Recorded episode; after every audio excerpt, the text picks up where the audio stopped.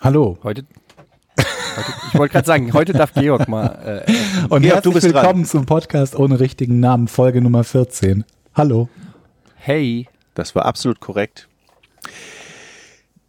Und jetzt haben wir keine Idee mehr berührt. Danke fürs Zuhören, macht's gut und bis zum nächsten Mal. Also erstmal möchte ich an der Stelle sagen, wie dankbar ich bin für unsere Zuhörer.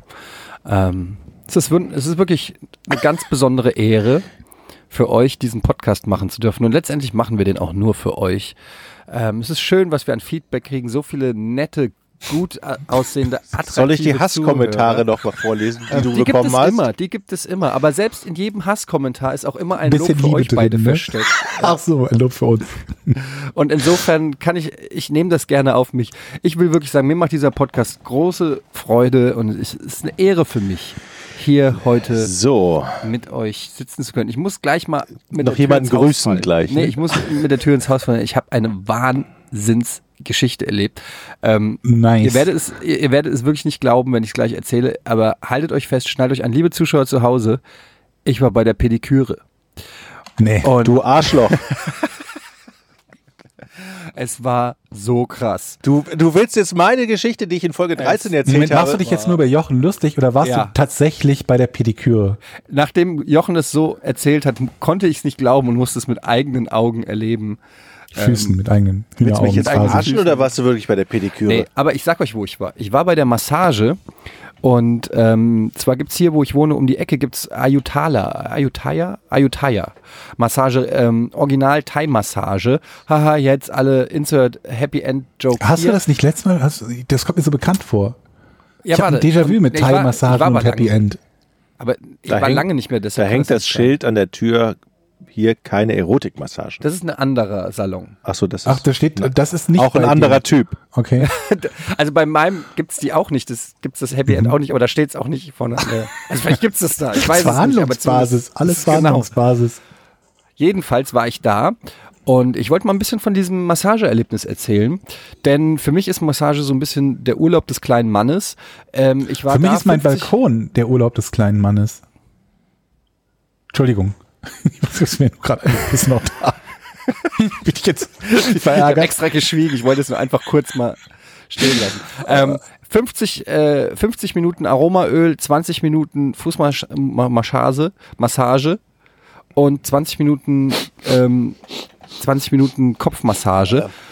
Aromaöl. Und ich muss wirklich sagen, ich bin begeistert, wie geil das ist. Da kam dann so eine, ich sag mal, Mitte 40-jährige kleine Thailänderin, nicht besonders attraktiv, eher stämmig, Arme wie Baumstämme und hat mich da durchgeknetet und es hat sich so fucking geil angefühlt, dass ich während der Massage mich ein bisschen in sie verliebt habe.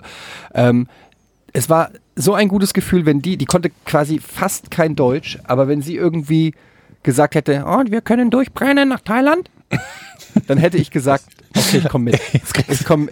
Jetzt kriegst du die Beschwerden über deinen rassistischen Kommentar. Das ist doch jetzt 2018. Wenn das schon rassistisch ist. Ja, natürlich. Du wirst Leute finden, die das rassistisch finden, dass man einen Dialekt oder einen Akzent nachäfft. Aber jedenfalls, ich wäre mit dieser Frau durchgebrannt. Einfach nur, weil sie so gut massieren konnte. Und das Ding ist, die hat eine Kraft in ihrem kleinen Körper gehabt. Ich hatte das Gefühl, die hätte mich, wenn sie gewollt hätte, auseinanderreißen können. Es gab so Situationen, wo sie so da gedrückt hat in dem Rücken und ich hatte das Gefühl, sie gibt jetzt so 10%, aber es hat sich angefühlt, als ob ein Bagger gerade irgendwie an mir quetscht. Und ich wollte einfach nur mal empfehlen, es ist nicht ganz billig, es hat 75 € gekostet für 90 Minuten, also das macht man wahrscheinlich dann nicht einmal die Woche oder so, aber ich möchte das mal empfehlen. Es gibt viele Leute, die gehen nicht zur Massage, weil sie sich nicht berühren lassen wollen von fremden Menschen und so weiter. Aber das muss man einfach mal abschütteln und einfach sagen, ey, ich gehe da jetzt hin, das ist alles professionell, das ist sauber.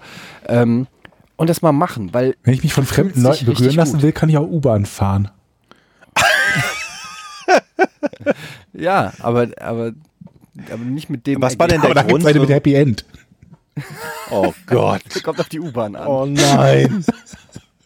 Was war denn der Grund, dass du zur Massage gegangen bist? Hast du dich so schlapp gefühlt? Du bist am Pediküre-Laden vorbeigegangen. Naja, was hat den Grund gegeben? Ich hatte einfach Bock auf eine Massage. Also zum einen bin ich großer Fan von Massage und zum anderen habe ich halt auch Rückenschmerzen und Verspannungen und so und dachte mir, ich mache das so. Alle 3-4 Monate gehe ich da mal hin und habe gedacht, ja, jetzt mache ich das mal. Okay, und diese Geschichte schlägt jetzt meine Pediküre-Geschichte oder was? Habe ich nicht gesagt. Ich habe nur auch nicht angefangen. Kannst du auch nicht sagen. Das ist mega spektakulär, was jetzt kommt. Gab es auch Fußmassage? Ja, Fußmassage. Kann ich jedem empfehlen. Das ist der Wahnsinn. Fußmassage ist toll. Ist wirklich der Hammer. Ja. Und du kriegst dann noch so einen warmen Waschlappen auf den Rücken und ins Gesicht und die Haut auch teilweise so richtig einmal so, die haut dir einmal die so die Schnauze. Die haut dir einmal wird dir die Haut abgezogen. Die bricht dir die Nase und renkt sie wieder ein. Es ist so geil. Und dann wirst du verprügelt. Geile Massage. Wann war deine letzte Massage, Georg? Ich war noch nie bei einer Massage. Das habe ich mir gedacht. Würdest du das denn mal machen, wenn ich dir sie zahle? Ich glaube, ich bin auch jemand, der sich eher ungerne von Fremden anfassen lässt. Ist ja, nicht so. Aber nicht so mein Geschmack. Aber du hast ja auch eine Frau. Aber wenn sie den Namen sagt. Und die hat dich ja auch irgendwann mal zum ersten Mal angefasst. Ja, das ist ja was anderes. Wieso? Da war sie auch noch wahrscheinlich. Ja, aber es gibt wenige Leute, denen ich Geld dafür gebe, dass sie mich anfassen. Hier in Hamburg gibt es. Ja, das ist auf dem Kinderspielplatz unbeliebt und also. Oh Gott. War nur ein Witz. Aber ich meine, so ein Physiotherapeut oder ein Arzt oder so, also man kann das ja aus der Richtung sehen. Das ist ja nun wirklich eher, ist ja nicht so intim, sondern es ist eher, würde ich sagen, medizinisch fast schon. Mhm. Ja, nee, aber also habe ich noch nicht gemacht und wäre jetzt nicht so ganz weit oben auf der Liste von Dingen, die ich unbedingt gerne. Vielleicht wäre das so, wenn ich das einmal mache, dass ich mir dann denke, oh mein Gott, wie konnte ich ohne leben? Vielleicht kommst du mal rum, wir massieren dich zum ersten Mal und dann schicken wir dich zu einer professionellen Massage. Also weil du es dann auch nötig hast. Das finde ich eine sehr gute Idee. Wir machen dabei den Podcast auch, sodass Georg direkt sagen kann, was er empfindet. Und dann kneten wir den Georg mal so richtig durch. Oh Gott, was hast du für eine Schuhgröße? 68 oder sowas? 48. Ja. Manchmal hat man ja auch so das Gefühl, wenn man da liegt und denkt so, oh Gott, eigentlich ist dein Körper gar nicht so schön, dass du da fremde Hände dran lassen willst, weil das vielleicht so für den anderen gar nicht so toll ist. Aber ja, dann wiederum sind das ja Profis, die sagen, okay, die kommen mit jedem Körper zurecht, auch mit deinem hässlichen Körper, also meinem in dem Fall.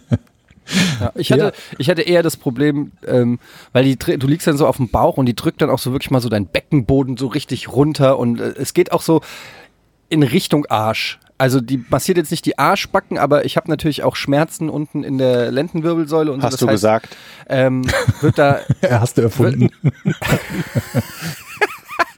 Ich habe diese fürchterlichen Anusschmerzen. Oh Gott. Ich habe gefragt, wo haben Sie denn Schmerzen? Habe ich gesagt, hier oben in der Eichel. Und dann, nein, aber du wirst schon am Po-Ansatz massiert und das Ding ist halt, ich habe einfach Schiss gehabt, dass ich furzen muss. Aber auch das werden die doch wohl kennen. Natürlich werden die das bestimmt schon erlebt haben. Und ich habe dann drüber nachgedacht, weil sie ist zwischenzeitlich, einmal hat sie den Raum verlassen, um warmes Wasser zu holen. Und ihr habt euch sicherlich auch schon mal gefragt, gerade da draußen, wenn ihr frisch in einer Beziehung seid, ich glaube gerade Männer fragen, also vielleicht bin ich auch der Einzige, der sich fragt, aber warum habe ich meine Freundin noch nie furzen gehört? Und die Wahrheit ist, Frauen ist furzen nicht so. Ja, pass auf, ihr seid aber auch schon länger zusammen. Ja. Ich glaube nicht, dass das im ersten oder im zweiten Jahr schon so war. Und ich erzähle euch jetzt die Wahrheit. Meine Freundin kichert immer, wenn sie furzt. Dadurch fällt das halt auf. Ja, aber oh Mann, Leute. Du hörst nichts, es stinkt nur und kichern. Sie kann das nicht geheim halten. Aber pass auf, ich erzähle euch jetzt die Tricks der Frauen. Erstens. Ja. Frauen furzen genauso viel wie Männer, eher sogar mehr. Zweitens, ist euch schon mal aufgefallen, dass Frauen sehr häufig auf die Toilette gehen, häufiger als Männer. Um zu furzen. So, und jetzt kommt's. Und jetzt kommt's nämlich. Die müssen aber nicht häufiger pinkeln, sondern die gehen auf die Toilette, um zu furzen. Und dann die Spülung zu betätigen. Doch, es ist so. Um die Spülung zu betätigen und während der Spülung einen sanften Furz rauszulassen. Und deshalb gehen die manchmal in... Und sie haben immer die Möglichkeit zu sagen, ja, es ist wegen der Periode oder es ist irgendwann... Männer fragen nicht nach, wenn Frauen sagen, sie gehen auf die Toilette, dann fragt der Mann nicht nach. Und denkt sie, it's a Frauen-Thing. Aber die Idee auch gut, wie die du bist da nicht aufs Klo gegangen, um zu furzen? Nee, jetzt wegen meiner Periode. Ach so, ich dachte schon, um zu furzen. Nein. Einzig wegen meiner Periode. Ich sage euch, es ist so. Es ist so und generell finde ich das sehr befreiend, wenn man, also ich sag immer, bei mir gibt's die First-Date-Regel. Am ersten Date darf jeder einmal furzen und dann wird sich gegenseitig beschnuppert und so, und wenn man dann noch Bock hat auf ein zweites Date, dann ist so direkt, versteht ihr, so ein bisschen der Druck im wahrsten Sinne des Wortes. Ist klar, Eddie. Ist der Druck raus. Das ist doch der zweite Satz. Ne? Sollen wir erstmal, bevor wir uns den Namen sagen, sollen wir erstmal furzen? Nee, das passiert ja schon beim Sagen. Beim Vorstellen, beim Kennenlernen sage ich, darf ich dich kurz anpupsen?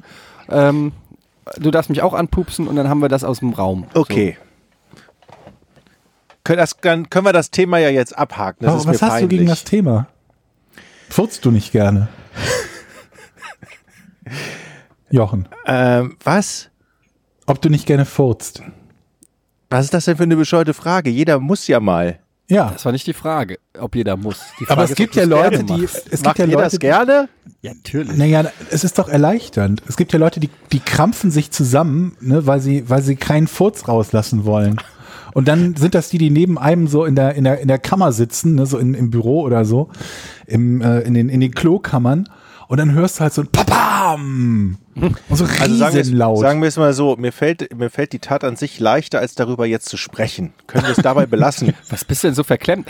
Lass doch mal über solche aller Weltdinge sprechen. Ich möchte gerne mal wissen, ich habe zwei Vermutungen. Erstens, ein Furz, den man drinnen behält, da staut sich der Druck auf und ich glaube, dieser Druck sorgt dafür, dass die Stinkmoleküle explodieren und deshalb sind Furze, die man unterdrückt, stinkiger als Fürze, die man rauslässt. Erste Theorie. Zweite Theorie, oder besser gesagt, zweitens, ich habe eine Frage. Wie entsteht überhaupt ein Furz? Wer weiß denn das? Wo kommt das überhaupt? Keine Ahnung. Jetzt könnten wir googeln, das ist bestimmt total leicht. Jetzt wird irgendjemand anderes googeln und die erste Antwort, die er findet, oder die zweite. Sind das nicht einfach Verdauungsgase? Schreiben. Ja, ich glaube. Verdauungsgase? Die Gase, die bei der Verdauung entstehen, ist genau wie beim Misthaufen. Ja, da wird doch Nahrung wird zersetzt und dann entstehen Gase. Ja, es ist wie beim Misthaufen, beim Komposthaufen, da entstehen drüber ja auch Gase, nur die werden an die Luft abgegeben. Und deswegen blubbert das auch immer so. Tja. Aber... Mhm. Hast du noch nie so ein Gaskraftwerk am Bauernhof gesehen? Das sind die die so aussehen wie Zirkuszelte, wo das Gas gesammelt wird. Ich habe noch nie ein Gaskraftwerk am Bauernhof in Form eines Zirkuszeltes gesehen. Ja, vielleicht ein Kraftwerk nicht, aber zumindest, dass das gesammelt wird. Also das sind so wie so ein großer Komposthaufen mit einem Dach drüber. Aber es ist doch schon faszinierend, dass man das einigermaßen auch steuern kann da unten, oder? Kraft seiner Gedanken. Also das ist ja, dann mach mal jetzt. Naja, also ich sag nicht, dass du selber einen produzieren kannst, aber wenn da einer sich ankündigt, kann man den schon auch noch hinauszögern und steuern. Du kannst den in kleinen Dosen rauslassen, du kannst... also das ist schon Wahnsinn. Was mich wundert ist, nur oft trügen die einen, wenn man glaubt, dass die leise sind, ne? Ja. Ja. Und man kann ja auch nicht die Richtung umkehren, ne? Also die gehen ja immer nach unten ab. Also man kann nie sagen, jetzt möchte ich aber gerne, dass ich nach oben... Wie? Habt ihr diesen einen... Aus dem Mund raus. Also, ich meine, da kommt ja auch die Nahrung rein. Theoretisch müsste es ja auch einen... Du kackst ja auch aus dem Mund. Was denn? Da geht er hin, der Grimme-Preis. Für den besten Podcast. Oh Gott. Aber habt ihr das mitbekommen mit dem einen mit dem Wachmann, der gefeuert wurde, weil er immer gefurzt hat? Nein. Das war so ein Typ in den USA, irgend so ein Sicherheitsdienst, also keine Ahnung für was, vermutlich irgend so ein Typ, der in so einem kleinen Häuschen gesessen hat und dort auf irgendein Gebäude aufgepasst hat. Und der hat einen Instagram-Account gehabt, glaube ich zumindest, oder irgend so ein anderes Ding, und hat dort nur Videos von sich hochgeladen, wo er sein Gesicht filmt, also er ist nur so Porträtaufnahme, 10, 15 Sekunden Videos, wie er furzt, dann ist das Video zu Ende. Und davon zeigt sein Gesicht quasi. Genau. Oder hört man es irgendwann? Man hört es auch. Also Mikrofon ist an. Man sieht halt nur sein Gesicht, wie er furzt, Video endet. Und davon hat er halt etliche Videos hochgeladen. Und der ist gefeuert worden von seiner Sicherheitsdienstfirma, weil man dort halt irgendwie, keine Ahnung was, die Plakette des Sicherheitsdienstes auf diesem Video sehen konnte. Kann ich irgendwie nachvollziehen. Ja? Ja, also ich meine, du repräsentierst ja dann irgendwie auch eine gewisse Seriosität als Wachmann und auch eine Firma und irgendwie denkst du dir dann, ich meine, ich weiß jetzt nicht, wo es war, also wenn er jetzt irgendwie der Pförtner beim Zoo war, dann würde ich sogar sagen, okay, das ist fast schon eine Attraktion, aber wenn er jetzt irgendwie bei einer Bank oder so als Pförtner sitzt oder Security. Also ich würde mir denken, es interessiert sich. Das Erste, was man sieht, ist irgendwie der Mann, der interessiert sich kein Mensch dafür, glaube ich, also es wird in keiner Art und Weise negativ auf dich signifikant zurückkommen, dass du einen Mitarbeiter hast, der rumfurzt. Also selbst dann nicht, wenn das irgendwie so extrem viral sein sollte. Aber wenn du die Firma bist, die jemanden feuert, weil er rumgefurzt hat, glaube ich, ist das ein größerer potenzieller Image-Schaden. Also ich würde niemanden feuern, weil er gefurzt hat. Auch nicht, wenn er Instagram-Videos dazu veröffentlicht? Nee, ich glaube nicht. Also da müsste er sich schon mehr zu Schulden kommen lassen. Wenn er sich jetzt hocken würde, also in das Firmenhauptquartier quasi am Empfangstisch hinhocken und da drauf furzen würde jedes Mal, dann vielleicht. Wart ihr mal in Amerika? Nein. Nee. Beide noch nicht? Nee. Ihr wart beide noch nie in den USA? Nee. Nein. Okay. Ja gut, dann. Dann hat sich das Thema erledigt. Nee, aber ihr kennt es trotzdem. Ihr kennt ja Valet Parking, oder? Ihr wisst, was das ist. Ja, mit so einem Typen, dem du halt deine Schlüssel und so weiter. Der genau, du kommst zum Beispiel zum Restaurant oder so und steigst aus, wirfst dem Kollegen einfach deinen Schlüssel zu und der parkt dein Auto. Und hängt dann deinen Schlüssel so an so ein Board und wenn du fertig bist, kommst du halt wieder, gibst dem Trinkgeld oder wie auch immer, bezahlst ihn und der holt dein Auto wieder. Ich finde das faszinierend, dass es das gibt in Amerika und dass es das quasi in Europa, soweit ich weiß, nicht gibt. Und ich überlege gerade, was für ein Mindset man haben muss, also was für ein Grundvertrauen man in die Mitbürger haben muss, damit sich sowas etablieren kann. Ich kann mir das in Deutschland nicht vorstellen, dass jemand mit seinem Ferrari, und es sind ja meistens eher Wohlhabendere, die das machen, glaube ich, weiß ich nicht unbedingt, aber in Filmen zumindest immer, du kommst mit deinem Ferrari, fährst da vors Kino, wirfst einem wildfremden Mann deinen Ferrari-Schlüssel zu, gehst ins Kino und machst dir einfach keinen Kopf. Du hast auch vorher nicht dessen Ausweis gesehen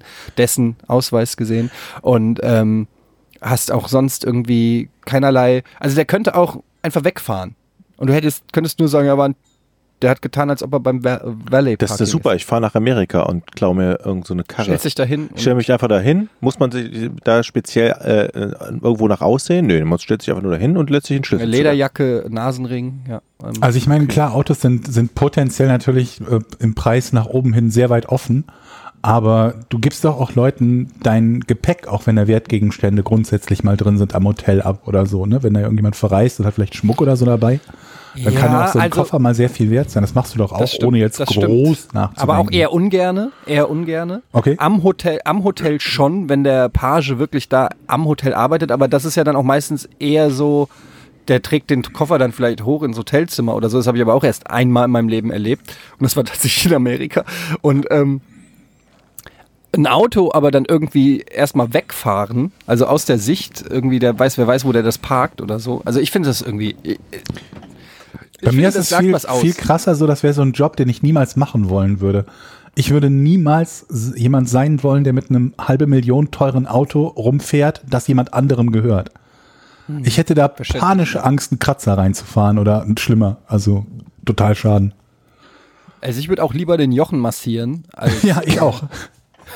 Nee, kennt ihr das? Ich wette, es gibt einige, die uns zuhören, die das gar nicht verstehen, die sich vorstellen, wenn Auto vom Chef oder so oder sonst was, würden die liebend gerne fahren, irgendwie so einen super Sportwagen, und es gibt andere, die genauso ticken wie ich, die sich denken, auf gar keinen Fall, ich fahre super mega ungern mit dem Wagen von anderen Leuten.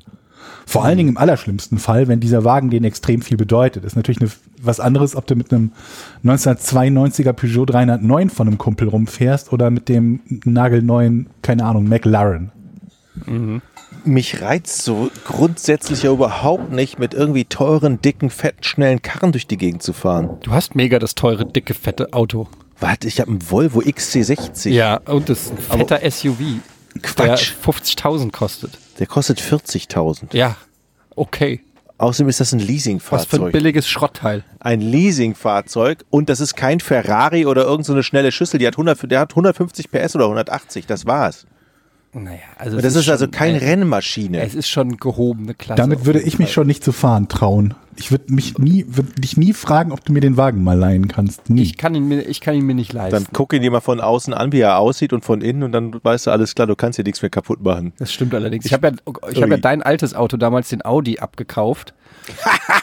Und ich muss sagen, das war schon fast wieder, also es hat mir so ein bisschen den Druck genommen, weil das war so runtergeranzt, dass ich gedacht habe, okay, selbst wenn es unter meinem Arsch weg explodiert, wird es nicht sich merklich verändern. Der war aber cool, der Wagen. Der war geil, der war richtig geil. Ich habe echt ein bisschen Pech gehabt, dass der nur so kurz gehalten hat. Der hat ordentlich gezogen und ich fand den auch, ich habe den echt klasse geliebt. Das war wirklich ein schönes Auto. Aber du hast mich natürlich über den Tisch gezogen. Was habe ich gezahlt? 800 €, dann habe ich noch für 500 € die kaputten Fensterschieber, wie heißt das hier? Fensterheber, die elektrischen Fensterheber. Fensterheber habe ich noch beide reparieren lassen, und 2 Wochen später war das Ding kaputt. Ich stand mit dem Auto tatsächlich nachts in einer Baustelle auf der Autobahn, da ist der Motor ausgegangen, stellte sich raus, das Motorsteuerungsgerät war kaputt. Für 1200 € habe ich das noch machen lassen, kurz bevor ich den Deal verkauft habe. Oh, für 800. Also nachts auf der Autobahn, das war nicht so witzig. Glaube ich. Also die Karre fuhr halt nicht mehr. Du stehst auf der rechten Spur, das waren nur 2 Spuren frei, und auf einmal donnern links, überholen die dich die ganzen LKW mit 80. Ja. Und dann denkst du so, was, hier ist eine Baustelle, seid ihr alle bekloppt, und ich stehe hier. Und ja, das war nicht so lustig. Mein erstes Auto war übrigens ein VW Golf 1, so ein gelber Postwagen, das war so richtig geil. Ich hatte einen Zweier-Golf. Ich hatte auch einen Zweier-Golf. Ich habe mal erlebt, das war das Schlimmste, was ich auf der Autobahn erlebt habe, bin ich auf der Autobahn gefahren, und neben mir das Auto, also ich war links, ich habe den links überholt, und der war neben mir, und plötzlich flappt dem die Deckel, wie heißt es, die Motorhaube, flappt so hoch, pfumm, und knallt ihm durch den Windzug komplett auf die Windschutzscheibe. Da hat sich irgendwas vorne gelöst, und der Wind hat das komplett auf seine Windschutzscheibe geknallt, und ich war wirklich quasi direkt neben ihn, habe mich erschreckt noch von dem Knall, habe Vollgas gegeben, damit, wenn er explodiert oder irgendwas reinfährt, es hinter mir ist. Du schaust viele Filme, oder? Und es ging Gott sei Dank gut, er hat sich wahrscheinlich auch zu Tode erschreckt und dann aus dem Fenster geguckt und ist natürlich direkt rechts rangefahren, aber ich habe mir dann auch überlegt, wenn dir das passiert und du nicht damit rechnest und plötzlich mitten auf der Autobahn knallt dir deine Motorhaube voll in die Windschutzscheibe. Was ist, wenn derjenige hinter dir nicht sieht, dass du so einen Zwischenfall hast und du versuchst, rechts ranzukommen? Ja. Weil du kannst ja nichts machen, du siehst ja nichts. Du musst ja jetzt relativ schnell rechts ranfahren. Ja. Wenn du dann hinter dir einen hast, der das nicht rafft, was du da gerade machst, und einfach stur auf seiner Spur bleibt und sich denkt, was für ein Arschloch. Oder wenn es vorne sehr eng ist und du einfach, der vor dir bremst. Also es ist hochgefährlich, ne? Also es ist wirklich so eine Situation, die richtig scheiße enden kann. Aber seitdem habe ich so ein bisschen, immer wenn ich irgendwie lange Autobahnfahrt mache, checke ich einmal vorne, ob die Motorhaube richtig zu ist seitdem. Ist bescheuert, aber naja. Wo wir beim Thema Auto sind, geht ihr auch so durch die Gegend und habt dann so Gedanken, und dann denkt ihr so, ja, was denkst du eigentlich für einen Scheiß?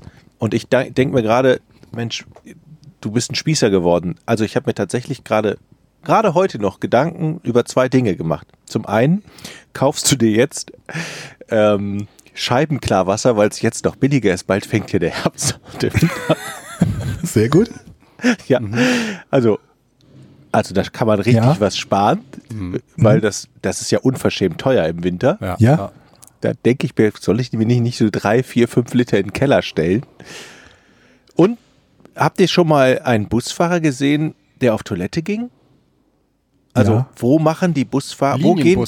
Linienbusfahrer, wo gehen die auf Toilette? Naja, immer wenn ich irgendwo im Bus sitze, dann habe ich noch nie einen gesehen, Moment mal, ich halte mal hier an, ich muss mal auf Toilette. Und dann frage ich mich, wo geht die denn auf Toilette? Also, was machen Linienbusfahrer, wenn sie mal müssen? Naja, Moment, hast du jemals schon den Sitz eines Busfahrers dir genauer angeguckt?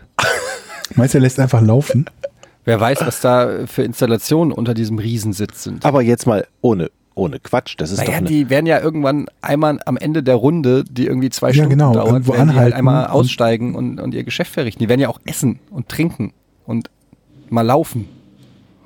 Okay, also aber wenn sie zwischendurch mal, in den 2 Stunden mal müssen, also haben die denn eine Möglichkeit, mal schnell irgendwo, also gibt es irgendwo Toiletten extra für Busfahrer, die an einer bestimmten Stelle sind? Es gibt mobile Toiletten, sowohl für groß als auch für klein. Meinst du, die rufen dann den mobilen Toiletten-Notdienst und dann fährt so ein Toilettenwagen hinter dem Bus her und wenn er dann irgendwo hält, springt der Busfahrer raus, rennt in den mobilen Klowagen, kackt und geht dann wieder zurück in den Bus? Nee, das passiert alles während der Fahrt, so wie so ein Flugzeug aufgetankt wird. Der fährt da parallel. Und das passiert alles so, damit auf jeden Fall die Zeiten eingehalten werden. Hm. Halte ich auch für am wahrscheinlichsten. Aber was war denn jetzt daran spießig, Jochen? Vielleicht gar nichts.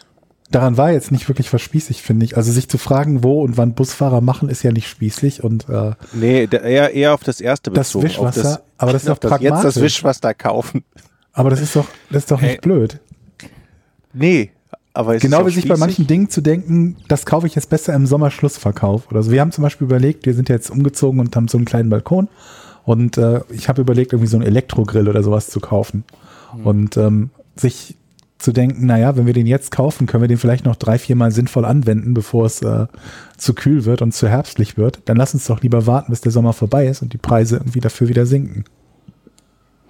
Ja, ich muss sagen, ich habe solche Spargedanken wenig in mir. Schon immer gehabt. Das liegt einfach auch daran, dass ich steinreich bin. Nein, aber ich bin. Oh Gott, ich muss mir Kommentare sparen. Ich bin was so Geld angeht. Es gibt ja auch die Leute, die zum Beispiel dann immer an der günstigsten Tankstelle tanken oder so. Und das macht ja auch Sinn. Ich komme da nicht mehr raus. Das macht nicht immer Sinn, ne? Ja, aber es kommt nicht. Also ich komme aus dieser Nummer nicht sympathisch raus. Das weiß ich jetzt schon. Aber doch, du hast meine Sympathien schon mal bei dem Thema auf alle Fälle. Aber zum Beispiel, ich bin, was das angeht, das ist so der Luxus, den ich mir im Leben gönne im Prinzip. Ich habe ja kein teures Auto, kein Haus, keine Luxusprodukte oder so. Aber der Luxus, den ich mir gönne, weshalb ich im Prinzip arbeiten gehe, ist, dass ich nicht ständig Preisvergleiche machen muss.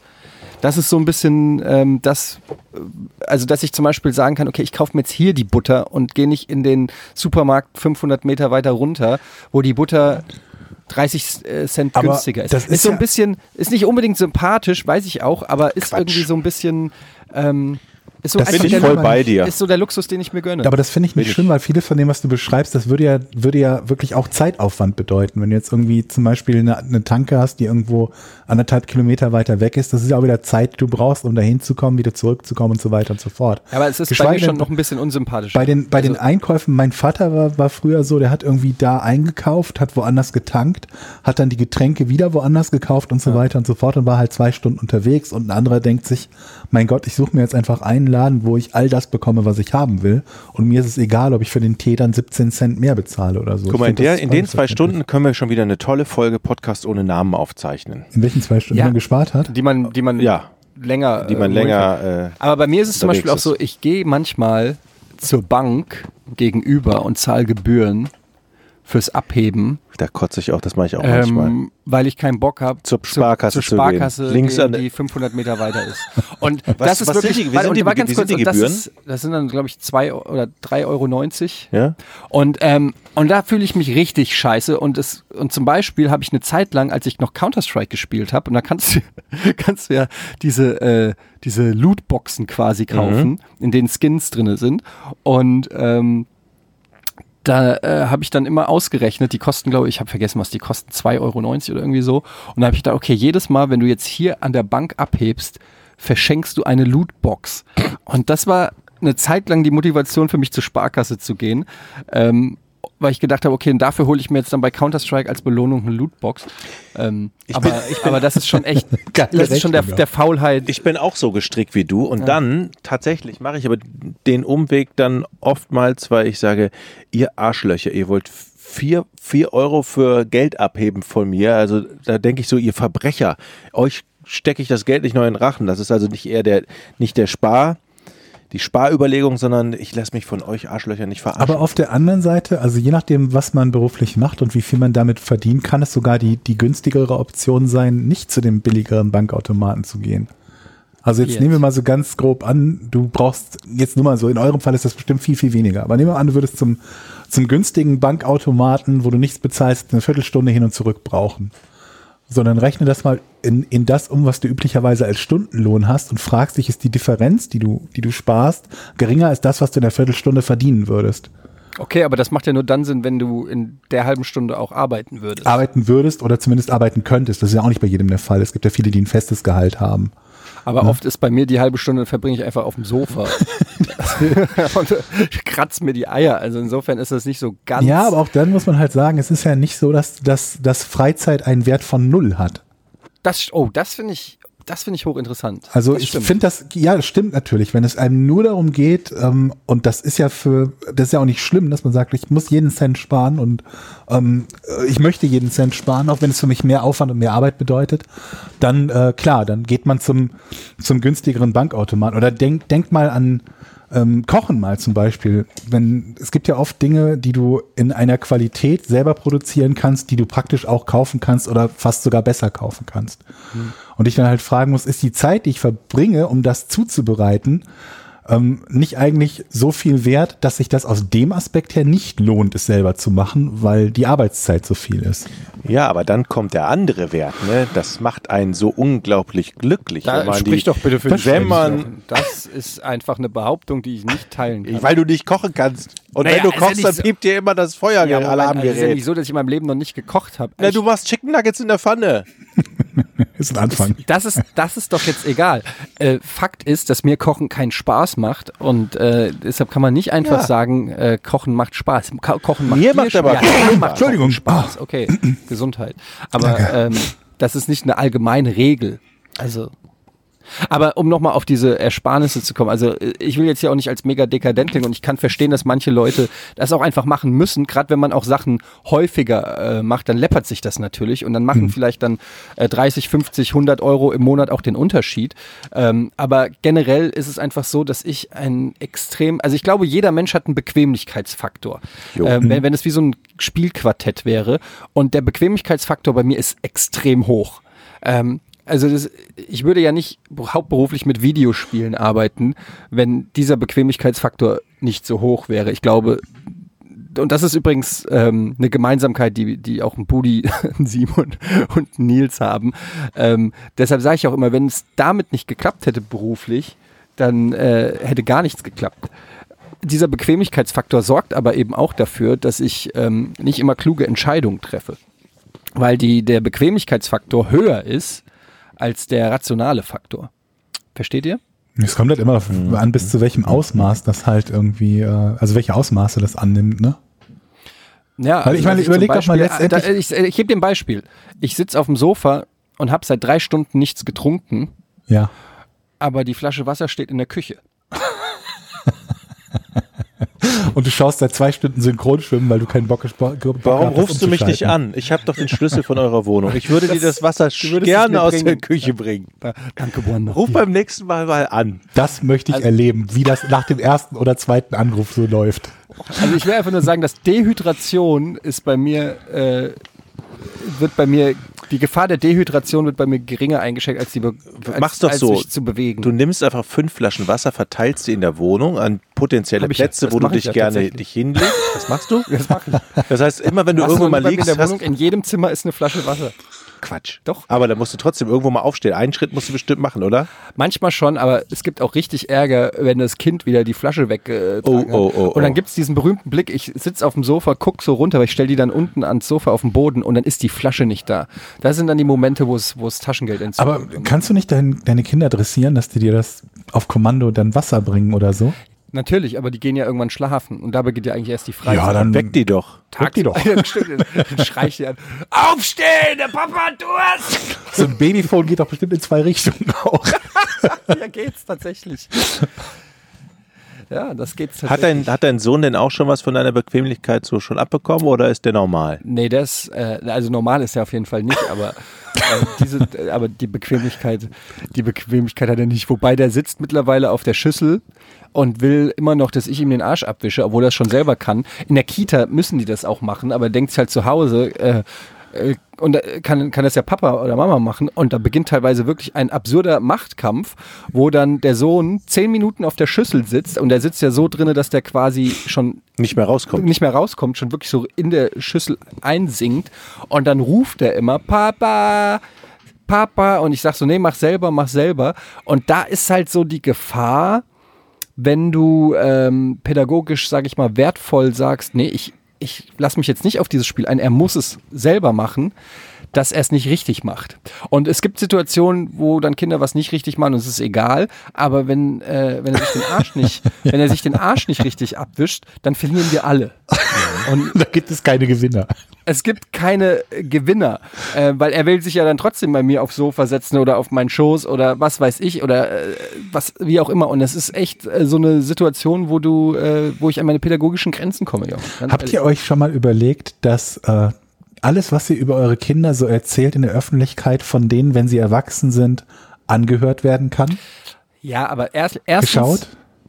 Theoretisch ja, aber ich glaube, bis das passiert ist, es gibt so viel Shit, den die sich anhören können. Ja. Die haben auch nur begrenzt Zeit und ich weiß nicht, ob sie sich das unbedingt geben. Ich würde es mir, glaube ich, nicht geben. Ich würde vielleicht 1-2 Mal reinhören, wenn ich jetzt die Möglichkeit hätte, dass mein Vater irgendwie sowas gemacht hat. Und dann würde ich mir sagen, ja, man kennt ja seine Eltern auch. Man wächst ja mit denen klar auf und es ist jetzt nicht so faszinierend, glaube ich. Das mag sein, aber wir leben jetzt in so einer Generation, wo das so die erste Elterngeneration ist, für die das tatsächlich in der Form zutrifft. Weil wenn unsere Eltern über uns geredet haben, als wir klein waren, wissen wir das bestenfalls vom Hören sagen oder vielleicht von irgendeinem Super 8 oder VHS-Film oder so. Aber was ich da krasser finde ist... Ja, sorry. Aber jetzt so mit YouTube und sowas und gerade wenn man halt Eltern hat, die im Medienbereich arbeiten oder so und YouTube, Podcast, Interviews und so, die einfach jahrelang überall gespeichert werden, ist das ja tatsächlich ein realistisches Szenario. Ich glaube in 3-4 Jahren kommt Joni zu dir, Eddie, ey, mich haben die Leute auf dem Schulhof angesprochen, warum du immer so furzt. Ne? Die haben den Podcast gehört. Also ich sag mal so, erstens ist es natürlich nochmal was anderes, wenn der Vater irgendwie in einer gewissen Weise in der Öffentlichkeit steht. Das ist also schon eine Besonderheit, glaube ich, aber darüber hinaus finde ich eher krass, dass alles dokumentiert ist. Im Prinzip, seit meine Kinder auf der Welt sind, ist, glaube ich, jeden Tag mindestens ein Foto gemacht worden, wenn nicht sogar ein Video. Das heißt, wenn man sich die Mühe machen würde, könnte man das gesamte Leben der Kinder jeden Tag dokumentieren. Und das finde ich irgendwie krass, weil... Also wir sind eine Generation, von uns gibt es immerhin schon ein paar Farbfotos. Bei unseren Eltern wird es dann schon weniger und von unseren Großeltern kennt jeder so 1-2 Fotos, wie er entweder gefangen irgendwo ist oder jemanden gefangen nimmt. Kriegsgefangene. Ja. Und Opa Hermann. Genau. Aber ansonsten gibt es da nicht so viel. Und bei unseren Kindern ist einfach das gesamte Leben dokumentiert. Und das finde ich schon krass, weil wenn ich jetzt überlege, ich hätte jetzt Zugriff auf eine Art Archiv meines Lebens, wo ich direkt reinzoomen könnte und gucken könnte, ah cool, hier bin ich 12, hier lerne ich Fahrradfahren, hier lerne ich Laufen, aber nicht nur ein Foto, wo die Mutter erzählt, hier habe ich den Lauf mal gemacht, sondern du siehst den Prozess, wie du laufen lernst. Du siehst deine ersten Schritte, du siehst das erste Mal Fahrradfahren, du siehst das erste Mal Tauchen, du siehst das erste Mal... Oder wie die Eltern das kommentieren. Ich meine, die Eltern sind ja zu den Kindern oft unverhältnismäßig und unangebracht nett. Und dann zu hören... Was? Also ich nicht, aber generell ja. Und dann unangebracht nett? Ja, jetzt erläuter das mal. Ja, das hast du fein gemacht. Weißt du, das Kind macht irgendeine Scheiße und die Eltern sagen, oh, das hast du fein gemacht, obwohl es irgendwas total Dämliches tut. Aber oder das Kind halt. Aber nicht. Bitte? Das kenne ich aber nicht, wenn das Kind was Dämliches tut. Ja, weil deine Tochter noch nie was Feines gemacht hat, Jochen. Ja, aber oder halt, wenn was Dämliches passiert ist, sage ich doch nicht, das hast du fein gemacht. Das Kind baut irgendwas aus Lego und du sagst nicht, das Haus sieht ganz schön scheiße aus, wo sind die Fenster, die Tür ist zu groß, sondern schönes Haus. Ja. Ne? Und, ja. Oder das Kind malt irgendwas und dann sagst du, warum hat deine verfickte Katze 5 Beine? Bist du dumm im Kopf? Ja. Hast du schon mal eine Katze mit 5 Beinen gesehen? Ja, und dann halt diese Diskrepanz zwischen Mama und Papa sind immer nett zu mir und unterstützen mich mit allem, was sie tun. Und dann, was Mama und Papa vielleicht mal sagen, wenn ich nicht zuhöre. Mhm. Ja, also es ist auf jeden Fall, finde ich, hochinteressant, dass das alles dokumentiert ist. Meinst du, in der Kita machen die das mal so aus Spaß, die Erzieherin, wenn die Eltern nicht dabei sind? Was ist das denn für ein hässliches Kackbild? Genau wie Georgs gerade sagte.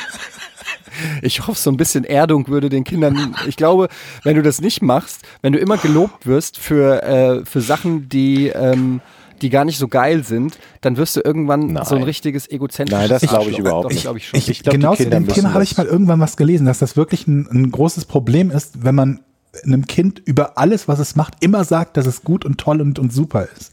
Um es quasi so positiv zu bestärken, weil es dann das Gefühl nicht kennt, der Enttäuschung oder des etwas besser machen wollens und so weiter. Natürlich, wir reden jetzt nicht von einem 3-jährigen Kind, das ein Bild von der Sonne malt, sondern, keine Ahnung, was vielleicht schon von einem etwas älteren Kind, was eine schlechtere Schulnote oder so nach Hause bringt. Also ich glaube, Kritik muss natürlich auch sein, aber man muss es natürlich immer der Situation anpassen, aber was tatsächlich ein Problem ist, wenn man Kinder für Sachen lobt, für die sie nichts können. Okay. Das soll man nicht machen. Also zum Beispiel, wenn das Kind durch eine Eigenleistung etwas macht, dann kann man es loben, aber wenn man jetzt zum Beispiel sagt, du bist schön, oder weiß ich nicht, das ist jetzt nur so ein Beispiel, das ist ein Lob, für das Kind eigentlich keine eigene Leistung gebracht hat, und das ist dann eher entwicklungshemmend, sagt man so also wenn man halt ein Kind lobt, man soll Kinder im Prinzip für Sachen loben, wo sie auch selber was dazu beigetragen haben. Ja. Aber das sind auch so Theoriemodelle und so. Ich finde das auch immer alles. Letztendlich ich glaube, dass man das irgendwie auch im Gespür hat, wann man schlägt und wann nicht. Wie fest auch. Ne? Apropos Schlagen. Ich war vorgestern war ich mit meiner Tochter schwimmen. Hier in Schnellsen. In dem, wie heißt das Bad da oben? In Schnellsen, wo das kleine Bällchenbad ist. Ein Freibadhaus. Egal. Oder? Und ein warmes Becken. Ist auch egal. Ich stehe auf alle Fälle. Hinterher dusche ich mich ab. Steht da so ein Vater mit seinen 2 Söhnen. Die waren so, ich sag mal, 6, 7 oder 8. Und hat seine Klöten geföhnt. Nee, der hat geduscht. Und dann haben die gespielt und dann ist denen das aber irgendwie auf den Sack gegangen, dem Vater. Und dann sehe ich nur, wie der dem kleinen Jungen voll eine ins Gesicht tachelt. Was? Mit der Faust? Ja, also jetzt nicht so ein Faustschlag, sondern eine Ohrfeige. So eine richtig feste, jetzt ist aber Schluss, bam! Für was? Stand da und Frieda guckte so. What? Und dann denkst du, ja, also es gibt immer noch Leute, die Kinder schlagen, wo du denkst so, ich rufe das Jugendamt an, die Arschlöcher. Das gibt's doch gar nicht. Hast du dem gesagt? Er hat dem richtig eine, hier so bam, oben über dem Kopf. Was hast du dem gesagt? Feste. Ich war total perplex. Ich stand da und habe nur geguckt, schnell hier raus, Tochter mitnehmen. Ich habe den böse angeguckt und bin, im Nachhinein sage ich, was hättest du gesagt? Dann sage ich, Kinder schlägt man nicht. Dann hätte er gesagt, verpiss dich, Alter, das ist meine Sache. So. Oder ich hole die Polizei oder keine, also egal was du kannst. Das ist kein Fall. Ich hatte in dem Fall, wenn er jetzt nicht auf dem Boden liegt, nur auf ihn eintritt, sondern das ist. Genau, also kannst du nichts machen. Ich stand da erstmal und habe gedacht, das kann nicht wahr sein. Ich freue mich auf die Kommentare, die werden bestimmt zivil sein und diese Podcast. Und dann habe ich tatsächlich nur mein erster Gedanke war, so, ich muss jetzt mit meiner Tochter hier mal aus dieser Situation raus, das musste jetzt nicht. Der Kleine hat schon geheult. Ja. Mhm.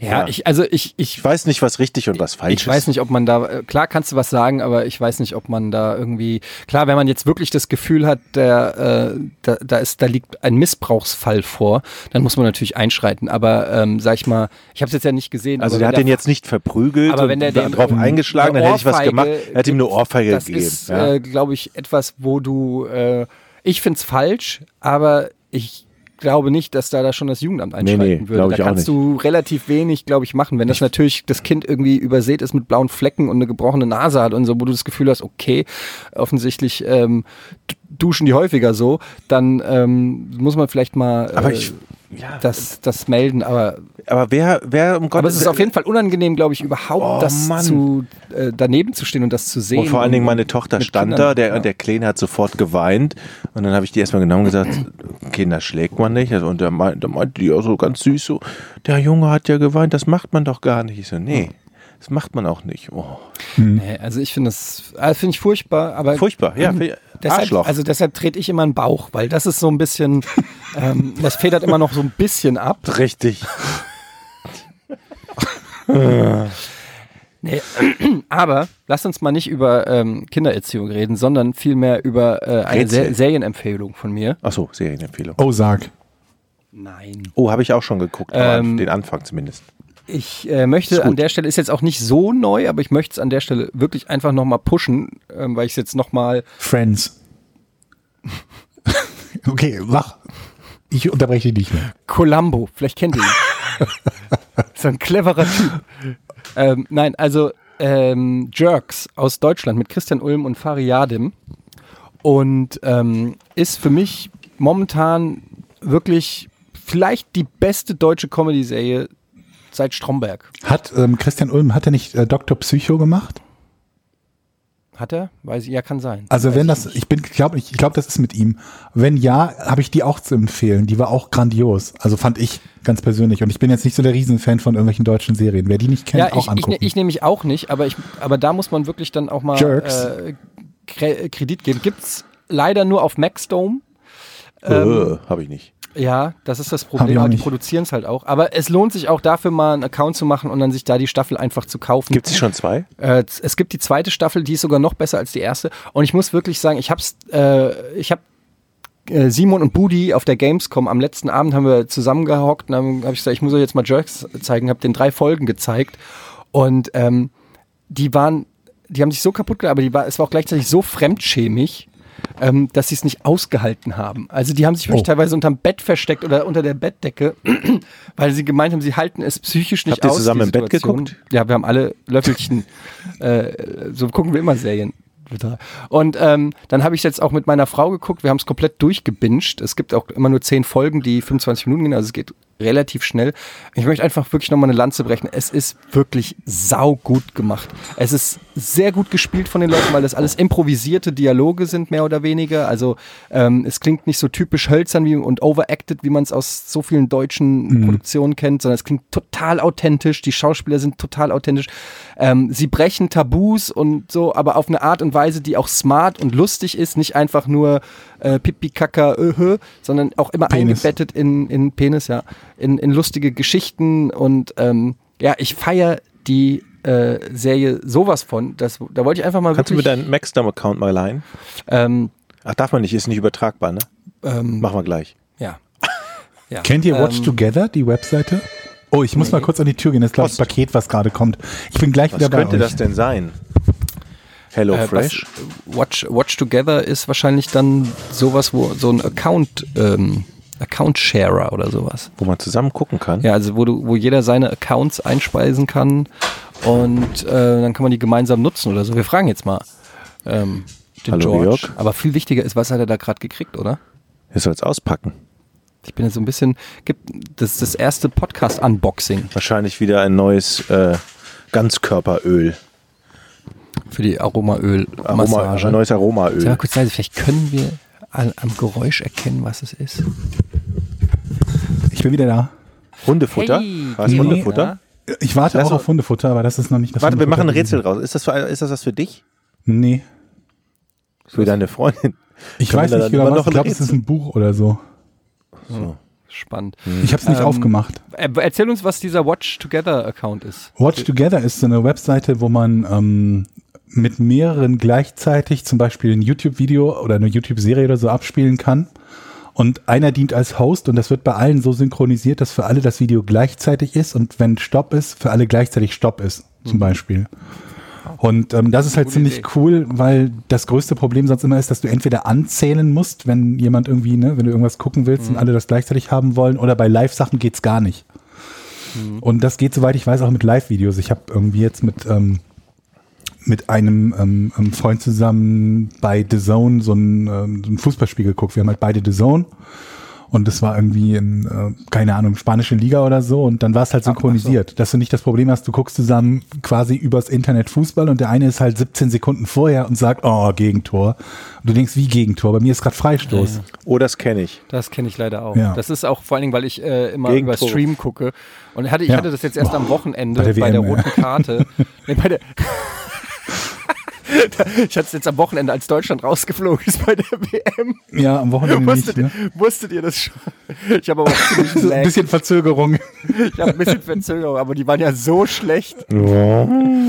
Ich hatte das beim Eintracht-Spiel, wo der die rote Karte gekriegt hat und ein anderer Kumpel von mir, der auch Eintracht guckt, schreibt mir dann bei WhatsApp, wie kann man nur so dumm sein? Und ich war wirklich gerade bei einem Freistoß nicht klar, dass der da irgendwie nicht reingeht. Und dann eine Minute später kommt diese rote Karte und dann wusste ich, was er meint.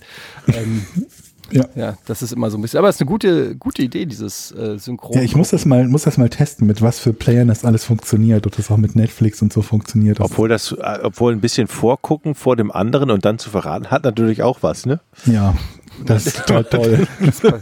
Ich hatte mal überlegt, einen Twitter-Account zu machen, so ein Spoiler-Account, der immer nur Enden von Serien und Filmen spoilert. Und habe mir überlegt, ob der überhaupt auf die 10 Follower kommt. Es wäre lustig. Ja, ich weiß nicht. Ich glaube, da würde ich einfach nur nicht reingucken dann. Also teste das doch mal. Ja, naja, egal. Wolltest du jetzt den Spoilern irgendwas? Nee, auf keinen Fall. Ich hasse Spoiler, aber ich wollte was sagen, aber ich habe ehrlich gesagt, vergessen, was ich sagen wollte. Du wolltest sagen, mach das Rätsel, Georg. Ja, mach das Rätsel, Georg. Ja. Was machte Stephen Bradburys Olympiasieg 2002 zu einem der ungewöhnlichsten aller Zeiten?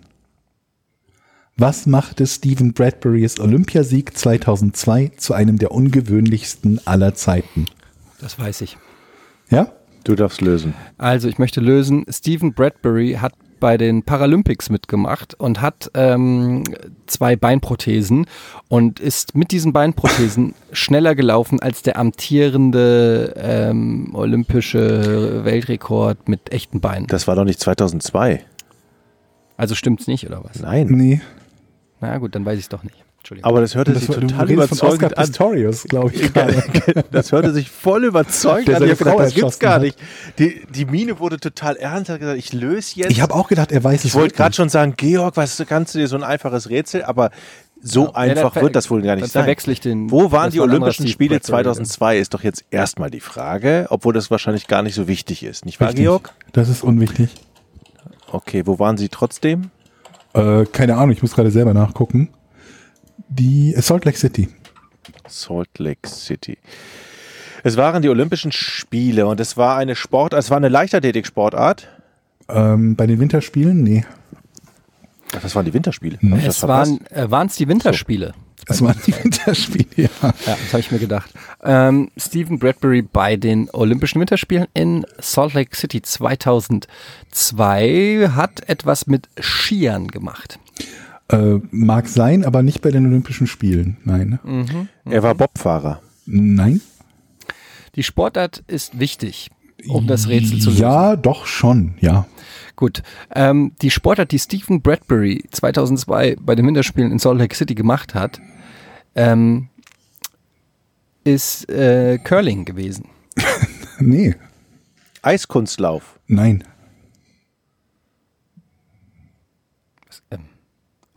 Was gibt's noch für Winterschuhen? Ja, das war doch klar. War doch klar nach 10 Versuchen. Stephen Bradbury war Eishockeyspieler. Nein. Doch, in seiner Freizeit schon. Du hast dich ja nicht ausreden lassen. Entschuldigung, das war noch keine Frage. Richtig, Stephen Bradbury war Eishockeyspieler. Aber das tut jetzt nichts zur Sache. Denn Stephen Bradbury ist bei den Olympischen Spielen angetreten als Eiskunstläufer. Nee. Mhm. Komisch. Der hatte Schlittschuhe an, ist nicht Eishockeyspieler, richtig. Ist nicht Eiskunstläufer. Richtig. Wo hat man denn noch Schlittschuhe an? Beim Eisschnelllauf. Bei Eisschnellläufer? Richtig. Ja. Mhm. Beim Eisschnelllauf. Und er war auch er war kein Schiedsrichter, sondern er war teilnehmender Olympionik. Das wäre in der Tat ein ungewöhnlicher Sieg, wenn man halt Schiedsrichter gewinnt, aber er war Sportler. Ja, ich will nur... Du hast recht, das wäre ein sehr ungewöhnlicher Sieg. Ja. Eine gute Idee. Also er war aktiver Teilnehmer beim Eisschnelllauf. Ja. Gibt es beim Eisschnelllauf überhaupt Schiedsrichter? Ja. Bestimmt. Also ich werde gleich was dazu sagen können. Jein. Mhm, okay. Schiedsrichter spielt also eine tragende Rolle bei dem Ding. Nee. Ja. Also, jeder kennt die Sportart des Eisschnelllaufs. Man läuft schnell auf dem Eis im Kreis. Wer am schnellsten läuft, gewinnt. Zeit, ne? Das ist korrekt. Der Rekord von Stephen Bradbury war deshalb was Besonderes, weil er... Wieso Rekord? Ging es um Rekord? Ging es nicht um Rekord? Nein. Ging doch um. Nein. Der Sieg. Der Sieg war etwas Besonderes. Der Sieg meine ich doch.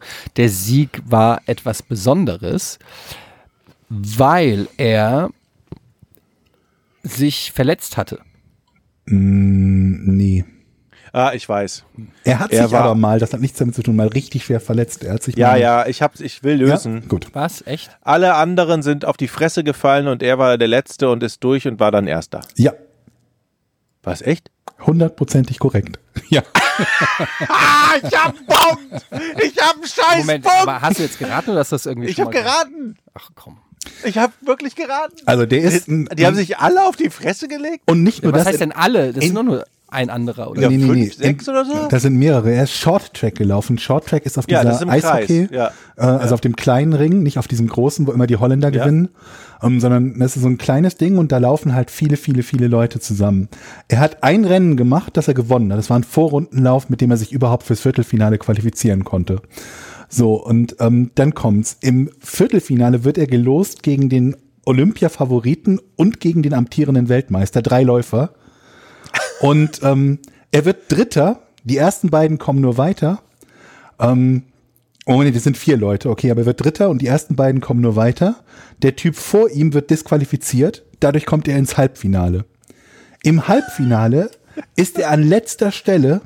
Alle 3 Läufer vor ihm kollidieren zusammen. Er wird Erster und kommt ins Finale.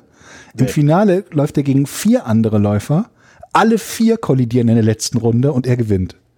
Das kann er hat also nach der Vorrunde von allen seinen Gegnern ist nur ein einziger ins Ziel gekommen, ohne Sturz und ohne Disqualifikation, außer ihm selbst. Und dadurch hat er Gold geholt.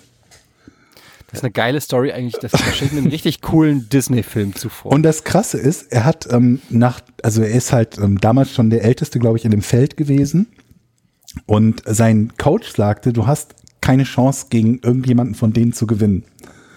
Da die aber, um zu gewinnen, sehr riskant fahren, ne, also das ist halt, diese Sportart hat ihren Reiz daraus, dass es da halt so ein bisschen Krempel gibt und so weiter und so fort. Bleib einfach nah hinter denen, sodass, wenn sie stürzen, du gewinnst. Das war seine Strategie. Also er hat die mit Absicht auch so gewählt dann. Und der Coach sagt, wenn du versuchen würdest, an die ranzukommen, abgesehen davon, dass du eigentlich nicht schnell genug dafür bist, steigt deine Wahrscheinlichkeit, selber in den Sturz verwickelt zu werden. Also halte dich zurück und hoff einfach aufs Beste.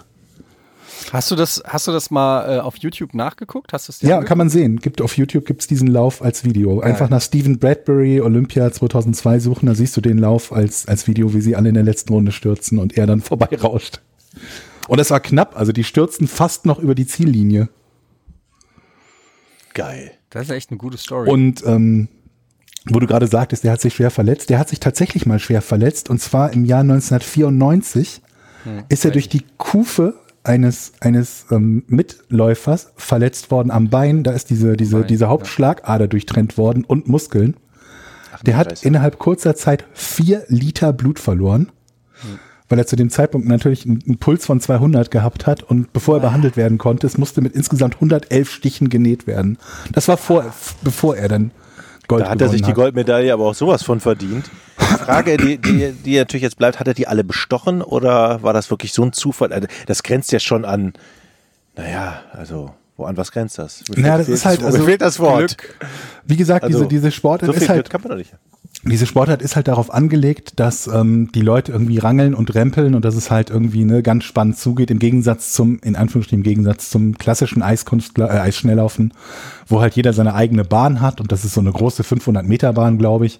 Und dann wird nur einmal alle Runde gewechselt, dass der eine auf die Innenbahn, der andere auf die Außenbahn wechselt. Und um das halt attraktiver für die Zuschauer zu machen, die tragen alle Helme, nicht die Zuschauer, sondern die Sportler. Und laufen halt auf diesem winzig kleinen Oval und rempeln da durch die Gegend. Und deswegen ist auch der eine disqualifiziert worden, weil er einem anderen halt unrechtmäßig den Weg versperrt hat. Das ist sein Ticket ja ins Halbfinale gewesen, dass einer disqualifiziert wurde. Und in den anderen beiden Rennen sind die kollidiert. Ich habe noch zum Abschluss eine Frage, weil ich es gerade schon erwähnt habe. Curling, ne? Ja. Ist doch körperlich nicht anstrengend, oder? Oder geht mir da irgendwas, wo man, also oft denkt man ja so zum Beispiel Formel 1 ist ja, sagen Leute, ist ja nicht, die sitzen ja nur im Auto und fahren Gas, aber wirken da ja unfassbare Kräfte auf die Fahrer. Aber Curling ist doch nun wirklich, da können wir uns doch darauf einigen, dass das nicht körperlich anstrengender ist als Schach oder als Counter-Strike, oder? Ja, vermutlich. Ich weiß es nicht, aber es macht nicht den Eindruck, ne? Ich meine, dieses Ding, der lässt es ja sogar einfach nur los. Aber der muss ja wischen. Der Wischer, aber jeder ist doch mal Wischer. Ist ein macht mehr Sport. Also, naja, hast du da mal gewischt auf so einem Eis? Ja, come on, ey, das ist nicht anstrengend. Das tut mir leid, das ist. Aber selbst wenn es anstrengend wäre, das ist ja 15, 20 Sekunden, solange wie dieser Stein halt unterwegs ist. Das kann ich nicht akzeptieren. Ich überlege halt. Das ist so anstrengend wie Boule, glaube ich. Ja, noch nicht mal wahrscheinlich. Boule ist wahrscheinlich noch, ich weiß es nicht. Falls hier Curler. Aber worauf willst du hinaus? Hast du gerade eine Diskussion mit einem Curler? Ihr wollt wieder jemanden beleidigen. Überhaupt nicht. Ich denke einfach nur, weil es ja auch immer heißt, E-Sport ist kein Sport. Und ich denke mir halt einfach nur, so oft wird E-Sport abgetan, weil es halt körperlich nicht so anstrengend ist, was auch übrigens Quatsch nicht stimmt. Wer schon mal ein knallhartes Counter-Strike-Match gespielt hat, weiß, wie man da am Ende geschwitzt ist. Auch Schach ist ja, Denksport ist. Ja, aber gibt es doch Leute, die schwitzen beim Fußball gucken, deswegen ist das ja auch kein Sport. Also Fußball gucken meine ich. Nicht Fußball spielen. Naja, also so wie ich Fußball gucke, würde ich auf jeden Fall sagen, das ist eine eigene Disziplin. Sport. Ich will damit nur sagen, dass es halt, Curling ist halt eine olympische Disziplin, die nicht anstrengend ist. Und ich finde, man kann nicht argumentieren aber über nur die körperliche Anstrengung, ob etwas Sport ist oder nicht. Schlaumeier, Jochen, ich glaube, Curling fliegt raus, ne?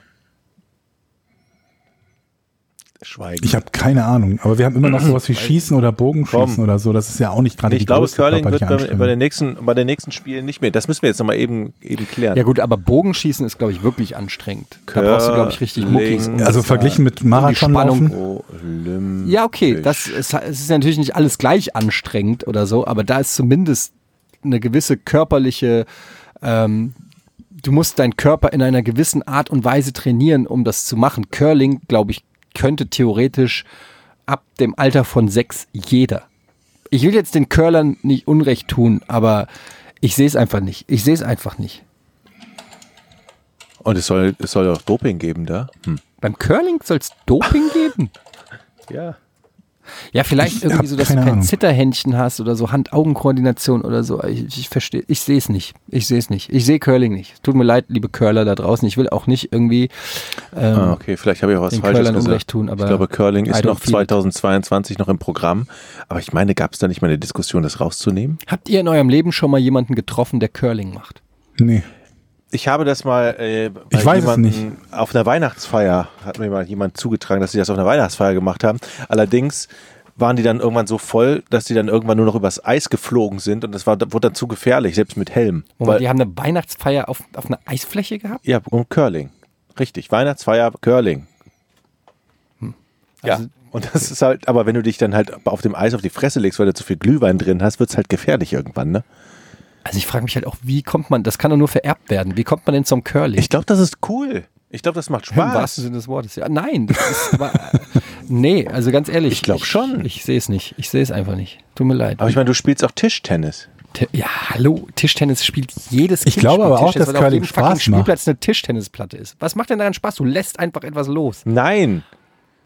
Ja, du bewegst es ja vorher. Sonst würde ich sagen, Dart macht keinen Spaß, weil du etwas loslässt. Exakt, Dart macht ja auch keinen Spaß. Dart macht super viel Spaß. Na gut, okay, ich sehe den Punkt. Aber ich weiß es nicht, ob es Spaß macht. Vielleicht macht es ein bisschen Spaß, aber du kannst vor allen Dingen, beim Curling ist doch das Geile, dass du anderen voll die Partie versauen kannst. Die das haben sich da gerade so einen Punkt hingebaut und du bist einfach nur, nee, da kommt jetzt Gelb zwischen. Aber ey, Curling ist doch das Gleiche wie Pool, oder? Was? Fast. Also es ist doch so ähnlich, ne? Ja, ja. Es ist eigentlich das Gleiche, nur on Ice. Pool on Ice. Aber Moment, beim Bull hast du das kleine Bällchen, das immer verloren geht, oder? Und beim Curling schmeißt man diesen Stock da halt nicht durch die Luft, sondern schiebt ihn auf dem Eis und versucht durch Drifts dem eine Richtung zu geben und durchwischen und so. Ne? Wer ist denn eigentlich der Krasse beim Curling? Ist es der Typ mit dem Besen, der quasi die Bahn zurecht bäst? Nee, ich glaube, der die Linie... Oder der loslässt. Der loslässt, glaube ich, ja? Ist der cool. Ja, weil die anderen haben ja relativ... Hat der einen Namen, der loslässt, der Werfer oder der Jockey oder wie heißt denn das? Der Releaser. Keine Ahnung. Aber ich glaube, der hat und der bestimmt ja auch am Ende noch, wie viel gewischt wird. Oder der schreit doch dann immer so, oder? Ach, der sagt, wie gewischt wird? Der schreit doch immer so. Ja, die wischen nachher halt, um die Bahn entweder nach links oder rechts abzuweichen oder das Ding halt länger oder kürzer zu machen, ne? Genau. Das kann ich. Also es ist so ein bisschen, wir waren neulich hier, waren wir rudern, hier am in den Kanälen in Hamburg kann man rudern. Und da sind ja dann manchmal auch so Sportrudervereine unterwegs und so. Und da gibt's ja immer den einen Typen, das sind auch meistens ältere Herren schon, so 60 würde ich sagen. Und da gibt's den einen, der sitzt am Ende und rudert nicht. Ja. Und das ist der Steuermann. Ja, come on, alter Steuermann. Also das ist nun wirklich unfassbar frech. Der sagt einfach, ey, meine Kumpels gehen heute rudern und ich setze mich dazu und fress, der könnte ein halbes Hähnchen essen. Ja, aber ohne und es hätte den keinerlei Unterschied aufs Ergebnis. Ohne, die wissen doch gar nicht, wo sie hinfahren. Das geht nur geradeaus, Junge. Aber Moment, es gibt aber auch Boote ohne Steuermann, die wissen auch, wo die hinfahren. Ja. Natürlich wissen die, wo die hinfahren. Das ist einfach... Und selbst wenn der denen kurz mal sagt, bisschen weiter links, sorry, was ist denn das für ein Job, wenn du der Typ bist, der sagt ein bisschen weiter links, ey, ganz ehrlich, dann kannst du auch nicht sagen, ich gehe zum Rudern heute. Das aber kannst du nicht sagen. Das ist so, wie wenn du ein Hörbuch hörst und sagst, ich habe das Buch gelesen. Das gilt nicht. Warum gilt das nicht? Ja, weil du nicht die Anstrengung vollbracht hast. Du kannst dich nicht damit schmücken, dass du... wenn du die Anstrengung... Ja gut, dann sagen wir auch, Reiten geht auch ohne Pferd. Also... Was? Naja, weil der Reiter sitzt auch auf dem Pferd und macht eigentlich nichts. Warst du schon mal reiten? Ja, jetzt kommt die Scheiße. Ey, natürlich, ich bin Reiter. Ich sag nur, bitte guck am Donnerstag Moin Moin. Ich war mit Florentin Will beim Reiten letzte Woche und ich hatte 2 Tage lang fucking Muskelkater. Das ist ultra krass. Ja, aber reiten. Was soll das Pferd denn sagen? Gar nichts, weil Pferde nicht sprechen können. Ich hatte den Spacko aus Moin Moin auf meinem Rücken. Aber Alter, Jochen, der stank vielleicht nach Massageöl. Beim Rudern gibt es ja auch Leute, die rudern. Deswegen heißt das Rudern ja Rudern. Wenn du beim Rudern bist und in einem Boot sitzt, ohne zu rudern, ruderst du ja nicht. Exakt. Du bist einfach nur Beifahrer. Das ist genauso wie wenn du sagst, oh, ich bin 6 Stunden heute nach Hamburg gefahren mit dem Auto. Nee, bist nicht gefahren. Du saßt auf dem Beifahrersitz und hast einen Film geguckt. Ja, aber das gilt nicht. Was heißt denn gilt nicht? Dann muss der Steuermann also immer weg. Nein, aber du hast doch nicht gerudert dann. Nein, habe ich ja auch nie behauptet, dass du ruderst. Ich habe nur gesagt, dass man den braucht unter bestimmten Umständen. Nein, also erstens mal brauchst du nicht und zweitens mal will ich damit auch nur sagen, ich habe nämlich rübergerufen, als wir die gesehen haben beim Rudern. Du hast Ruderer angepöbelt? Ja. Ey! Das ich habe rübergerufen und habe zu den 5 Leuten, die gerudert haben, habe ich gesagt, lasst euch nichts gefallen von dem Typen. Genau. Ja, weil es war mir wichtig, denen meinen Support zu zeigen. Aber ich bin ja Beobachter. Ach ja. Und habe Beobachter, hauptberuflich. Aus meinem Kanu habe ich nämlich auch mal diese Ruderer mir mal genauestens angeguckt. Und da gibt es also die Ruderer, die in ihrem Boot sitzen und eben sich total auf den Steuermann verlassen, weil sie es nicht drauf haben, in welchem Tempo und wo sie langfahren. Und da brauchst du halt einen Steuermann, der sagt, links ein bisschen stärker, rechts sind zuerst rechts. Die geben den Takt vor. Und das haben viele Ruderer eben noch nicht drauf. Also, wie gesagt, das waren alles Herren im gehobenen Alter. Was hast du gegen Herren im gehobenen Alter? Ich habe nichts gegen Herren im gehobenen Alter. Ich sage nur, es waren Herren im gehobenen Alter, die dort gerudert haben. Ich gehe davon aus, dass sie es nicht zum ersten Mal gemacht haben. Dafür sah es zu professionell aus. Und ich habe nur was Ich habe nur was gegen den einen Steuermann-Typen, der da sitzt und genauso nach Hause kommt und sagt zu seiner Frau, oh, ich war heute wieder beim Rudern. Und de facto war er war zwar dabei, aber er hat nicht mitgemacht. Das stimmt. Und ich wehre mich einfach, ich kämpfe hier für all die Ruderer da draußen, die in so einer, wie heißt das, Fregatte oder was weiß ich? Ja, genau, Fregatte. Staffette, wie auch immer, die da wirklich hart arbeiten, die da voll reinpowern. Wenn du einer bist, der Steuermann ist, muss ich dir ganz ehrlich sagen, es ist nicht in Ordnung, was du machst. Wollte ich an der Stelle nur mal sagen. Sehr gut. Aber der zeckt sich da doch nicht ein. Das ist ja kein Parasit, der sich da ins Boot setzt. Das weißt du nicht. Ich vermute schon. Ich glaube schon. Ich glaube Leute, die so ticken, dass sie sagen, ich werde Steuermann beim Rudern. Hey, was machen Sie in unserem Boot? Nee, ich gehe ja nicht raus. Ja. Vielleicht ist der auch schon attached an dem Boot. So. Ja, der ist einfach immer schon da. Wie so ein Gondelfahrer in Venedig. Wart ihr schon mal in Venedig? Nein. Ich habe gehört, dass es in Venedig... Ich auch nicht. Ich habe gehört, dass es... Vielleicht kann das einer unserer Zuschauer mal bestätigen. Ich habe ein bisschen Laberflash heute. Tut mir auch ein bisschen leid. Wart ihr schon mal in Venedig? Nein, ich auch nicht. Es ist aber ich bester gehört, Dialog wieder hier. Ich habe gehört, dass es in Venedig mega krass stinkt. Das mag sein. Warum? Wegen den Italienern. Aber das Problem ist, in Venedig gibt es ja gar keine Italiener mehr. Da gibt es ja nur noch Touristen in Venedig. Ich meine natürlich, kleiner rassistischer Joke, hallo. Nein, ich meine natürlich wegen den Kanälen, wegen den vielen Kanälen. Worauf möchtest du jetzt hinaus? Aber du warst nicht in dieser Stadt, du hast das gehört und willst jetzt ein Venedig-Thema aufmachen? War das nicht so, dass es in Hamburg mehr Brücken gibt als in Venedig oder auch mehr Kanäle? Ja, das ist richtig. In Hamburg soll es mehr Brücken geben als in Venedig, glaube ich niemals. Glaubst du falsch? Stimmt. Ach, weil der feine Herr hat sich... der feine Herr. Google doch, das stimmt wirklich. Jeder, der in Hamburg wohnt, der weiß das, nur Etienne nicht. Also, ihr wisst also auch nicht, ob es in Venedig stinkt. Gut. Nein, woher denn? Wir waren doch noch nicht da. Ja, aber das sind so eine Geschichte, wo man sagt, ja, ich habe einen Cousin in Venedig und der ist an Gestank gestorben oder so. Kann ja sein, dass ihr so eine Geschichte habt. Und dann hättet ihr das bestätigt. Ich kenne nur die Geschichte, dass in Venedig nur noch irgendwie 5% der Bevölkerung da wohnt oder 15, weil die ganzen Betten, weil alles verhökert wird an Hotels und B2B oder wie heißt das? R&B, diese Vermittlungsservice. So, ich habe eine ganz kurzige noch eine letzte Frage, bevor wir Schluss machen. Und es ist wirklich ernst gemeint und auch da ist wieder was denn? Also ist wirklich Schwarmintelligenz gefragt hier. Ist Airbnb in Deutschland verboten? Was ist denn Airbnb? Du weißt nicht, was Airbnb ist, Georg? Nee. Ach, come on, Alter, was? Wohnungsvermietungsdingens-Webseite, wo du Wohnungen mieten kannst. Und warum anderen? Air? Also B&B ist Bed and Breakfast, ne? Okay, aber warum Air? Ja, Rent? Nein, es wird ja Luft geschrieben. Ey, sag mal, das ist doch auch scheißegal. Also, warum das jetzt Airbnb heißt? Du hast doch schon mal von eBay gehört, Georg? Ja. Okay. Immerhin. Also Airbnb. Okay, wenn du noch nicht mal Airbnb kennst, dann wirst du natürlich auch nicht wissen, ob es... warum sollte das denn verboten sein? Ja, weil es den Hotelmarkt schwächt. Weil, hä? Was ist das für eine Logik? Hast du schon mal von Uber gehört? Ja. Okay, Uber ist ja aus dem gleichen Grund mehr oder weniger verboten, weil es die komplette Taxi... ich denke, das ist deshalb verboten, weil die Leute halt irgendwie korrekte Personenbeförderungsscheine und Erlaubnis und so einen Kram halt brauchen und das eben nicht haben.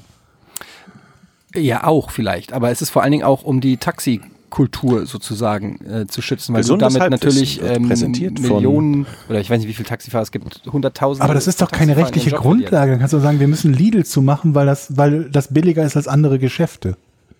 Da muss doch irgendeine rechtliche Grundlage für geben. Na, Gewerkschaften halt, was weiß ich kenne mich jetzt auch nicht aus, darum geht es doch gar nicht. Was ich eigentlich nur wissen will, ist, ob man Wohnungen vermieten darf. Oder nicht? Eine Wohnung vermieten ist generell nicht erlaubt. Also ich war auch schon ein bisschen habe ich Angst gehabt, als ich erzählt habe, dass wir eine neue Wohnung haben, die wir mieten, weil ich mir dachte, jetzt steht hier das FBI vor der Tür. Das ist allgemein nicht erlaubt in Deutschland. Okay, wisst ihr was? Lex, ich mache bei ChatCity mache ich nach der Ausstrahlung einen Raum auf und treffe mich dort mit Interessierten, die darüber reden wollen. Ist doch gut. So. Ich möchte gerne jetzt bitte, dass du zum Schluss noch eine Frage stellst, die du noch gar nicht gestellt hast eben. Ich? Ja. Denk mal drüber nach. Eine Frage? Was? Ja, an mich eine Frage. Ich weiß nicht, was du meinst. Wie hast du dieses Rätsel geknackt, Jochen? Ich bin total beeindruckt. Das fehlt noch. Naja, du hast doch gesagt, wie du das Rätsel geknackt hast. Du hast gesagt, du hast geraten. Mann, Georg, halt die Fresse. Aber das hast du doch gesagt. Ja, aber der kann doch... Ich meine das doch nur so. Also ganz ehrlich, wenn du es nicht gelöst hättest, ich habe ja wie immer den Weg bereitet zur Lösung. Weißt du, Leute, ich freue mich drauf, wenn dieser Podcast hier jahrelang läuft und wir alle Alzheimer haben. Das wird so gut. Nee, wir machen jetzt, ganz ehrlich, Leute, wir machen jetzt Schluss, weil ich jetzt auch echt die Schnauze voll habe von euch. Es geht mir auf den Sack. Ich muss jetzt googeln, ob ich Airbnb-Wohnungen vermieten kann und ob es in Venedig stinkt, weil ihr bei beiden Problemen wirklich nicht geholfen. Ich habe übrigens deine Wohnung vermietet nächste Woche bei Airbnb. Also falls es klingelt und meine Wohnung stinkt nach Venedig. Aber nur wegen dem Nacktkacken. Es war eine tolle Sendung. Naja. Ein super Rätsel. Es gibt noch was anzukündigen. Followt unserem Twitter-Kanal. Und der stinkt auch nicht. Der stinkt überhaupt nicht. Und ansonsten vielen Dank für den Support, für die vielen Comments. Empfehlt uns weiter. Es gibt uns übrigens bei allen gängigen Podcast-Plattformen, iTunes, Spotify. Und? Mehr kenne ich auch nicht. Ja. iTunes, Spotify, Podigy. Reicht ja auch, ganz ehrlich. Und es gibt uns auch als RSS-Feed, glaube ich, oder? Was auch immer das ist. Ja. Ich weiß bis heute nicht, was ein RSS-Feed ist, aber es gibt's so. Ist doch geil. Ja, danke für den Support, danke fürs Einschalten. Das war's mit dem Podcast ohne richtigen Namen, Folge 14. Bis zum nächsten Mal. Tschüss. Tschüss, Georg. Tschüss.